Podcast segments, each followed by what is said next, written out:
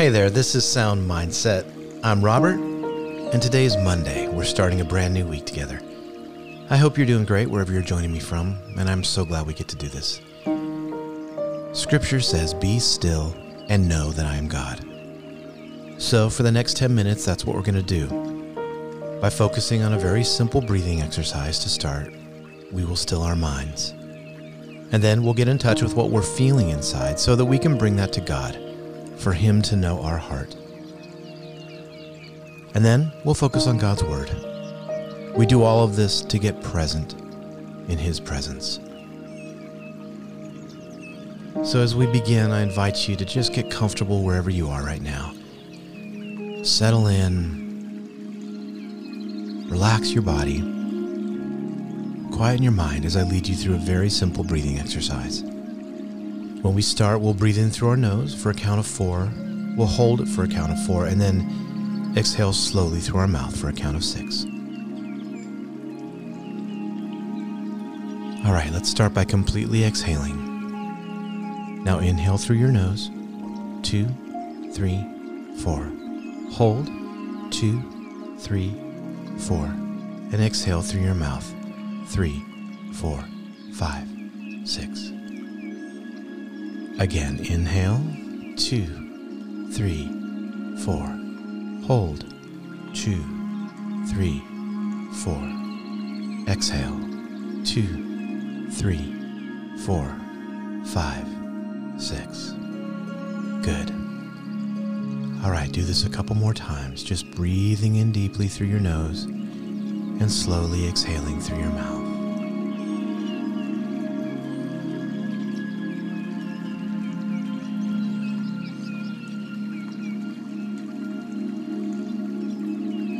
Relax your muscles. If you feel any tension in your body, just let it drop. Soften your jaw, loosen your hands.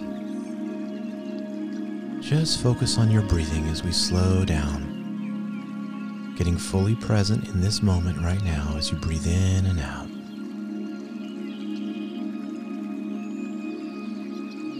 Now let's check in with what we're feeling in this moment. Not in general, but right now as you hear my voice. Identify what you're feeling right now. There's no right answer. Just be completely honest. What are you feeling right now?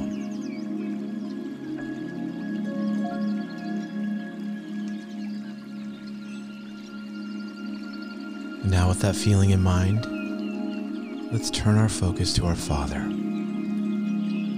He is with us right now. So I want you to picture him in your mind. In your same physical space, right next to you, right in front of you, in your same physical space. Tell him how you're feeling. Let him know your heart.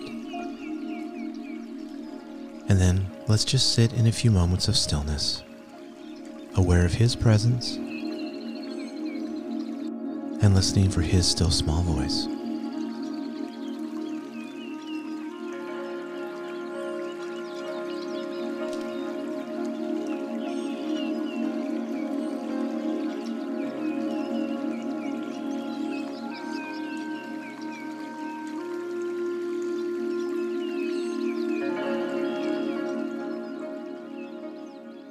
In John 17, Jesus' prayer in the Garden of Gethsemane is recorded, and in it we find God's answer to redeem the Garden of Eden. I'm going to read from John 17, starting at verse 13 from the Message Bible.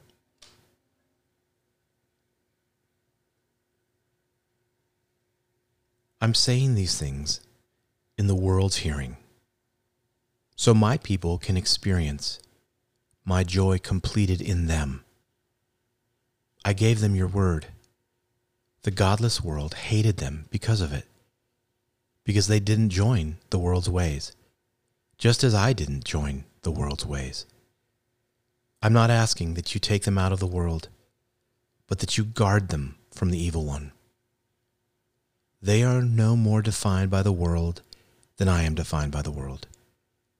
Make them holy, consecrated with the truth. Your word is consecrating truth. In the same way that you gave me a mission in the world, I give them a mission in this world. I'm consecrating myself for their sakes, so they'll be truth consecrated in their mission. I'm praying not only for them, but also for those who will believe in me because of them and their witness about me. The goal is for all of them to become one heart and mind. Just as you, Father, are in me and I in you, so they might be one heart and mind with us. Then the world might believe that you, in fact, sent me. The same glory you gave me, I gave them. So they'll be as unified and together as we are. I in them and you in me. Then they'll be mature in this oneness and give the godless world evidence that you've sent me and loved them in the same way you've loved me.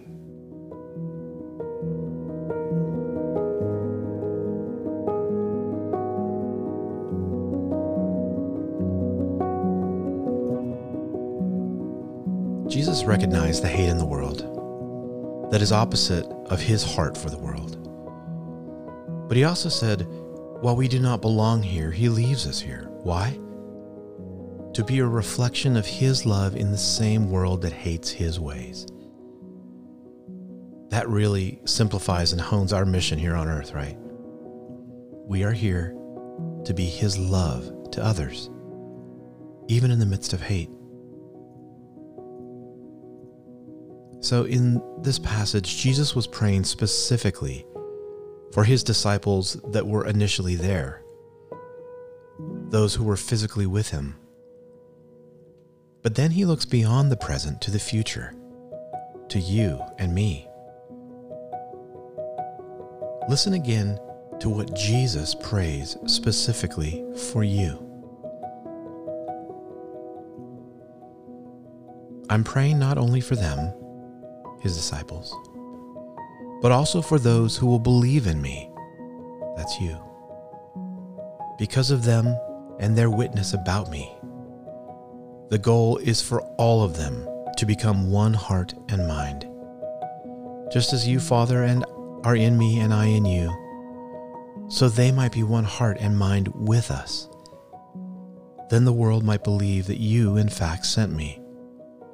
The same glory you gave me, I gave them so they'll be as unified and together as we are, and give the godless world evidence that you sent me and loved them in the same way that you loved me.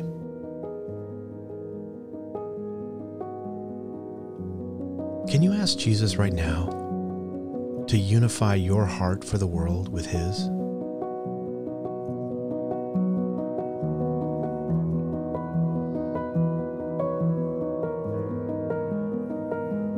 To be evidence of His love for others. And remember, it's not your love, but becoming His love for others, for the world. Who is one person that comes to mind today that you need to extend God's love beyond your own love to in your life today? As you think about that, let's again take a slow, deep breath. Breathe in deep the empowering love of your Father. Exhale, let go of bitterness, let go of strife. Let's move into the balance that God offers as we become the evidence of His love to the world. Let's pray. Heavenly Father, you are love, and you also know what it feels like to be hated, to be to be hated to the point of death. You were hated centuries ago and you're hated today. Help me to be an expression of your love, not mine, and to be an answer for the hate in this world. Lord, teach me to love like you. As above, so below. Amen. Thanks, friend, for being with me. I look forward to being back with you tomorrow. God bless.